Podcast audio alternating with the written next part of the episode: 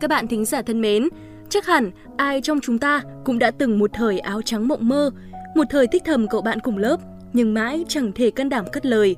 Một thời tranh vênh với những câu chuyện tình yêu say nắng, ngật ngơ cô bạn lớp trưởng tóc dài.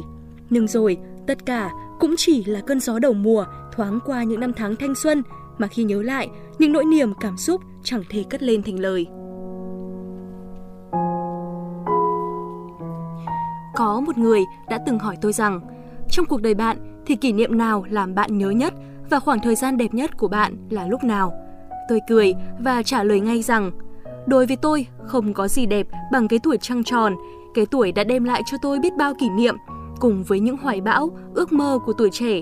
Và hơn thế, chính là những cảm giác rung động đầu đời của một người con gái mới lớn. Vâng, đúng vậy, tất cả đã đến với tuổi học trò chúng tôi một cách trọn vẹn, không có gì đẹp hơn tình yêu tuổi học trò. Vậy theo bạn, tình yêu tuổi học trò là gì?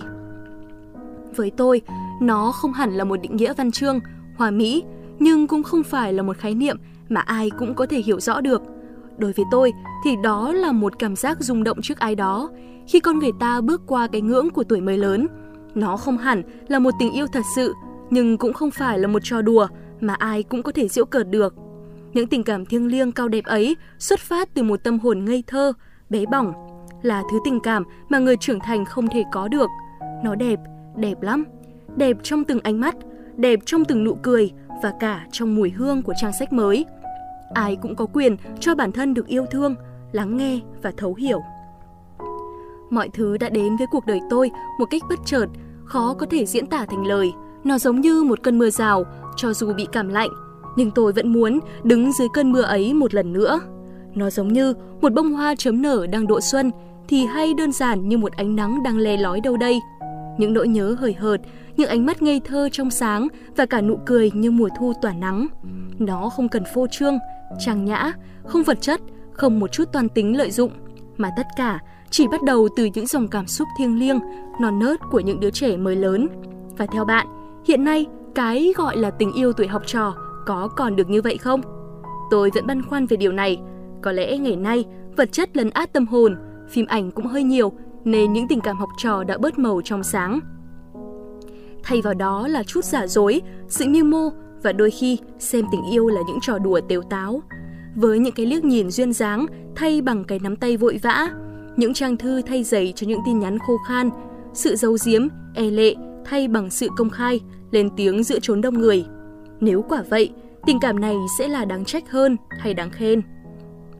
Trải qua những xô bồ, thăng trầm của cuộc sống, tôi mới chợt nhận ra rằng sự cho đi không cần nhận lại.